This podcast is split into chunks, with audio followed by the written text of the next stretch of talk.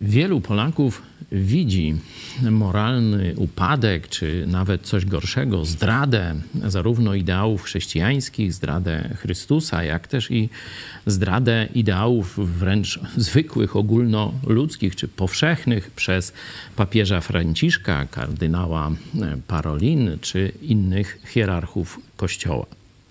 Widzą to szczególnie jasno teraz, e, kiedy Watykan e, biernie, a niekiedy czynnie popiera e, komunistów czy chińskich, czy rosyjskich Putina.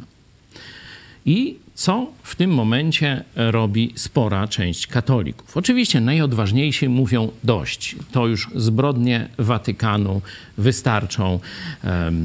Takich zgniłych owoców nie może wydawać Kościół Jezusa Chrystusa. Inni z kolei chowają się właśnie za takie tytułowe usprawiedliwienie. Mówią: Ja przecież chodzę do tego kościoła dla Boga, e, a nie dla tam papieża, księdza i tak dalej warto by, e, jeśli już rzeczywiście szczerze robisz to dla Boga, bo ja wątpię, myślę, że robisz to ze strachu, robisz to z przyzwyczajenia, robisz to dla ludzi, ale no, zakładając, że jest jakiś tam promil czy niewielki odsetek tych, którzy szczerze dla Boga chodzą jeszcze do kościoła e, rzymskiego, no to jeśli robisz to dla Boga, to powinieneś od Boga wiedzieć, że On chce, żebyś do tego kościoła chodził.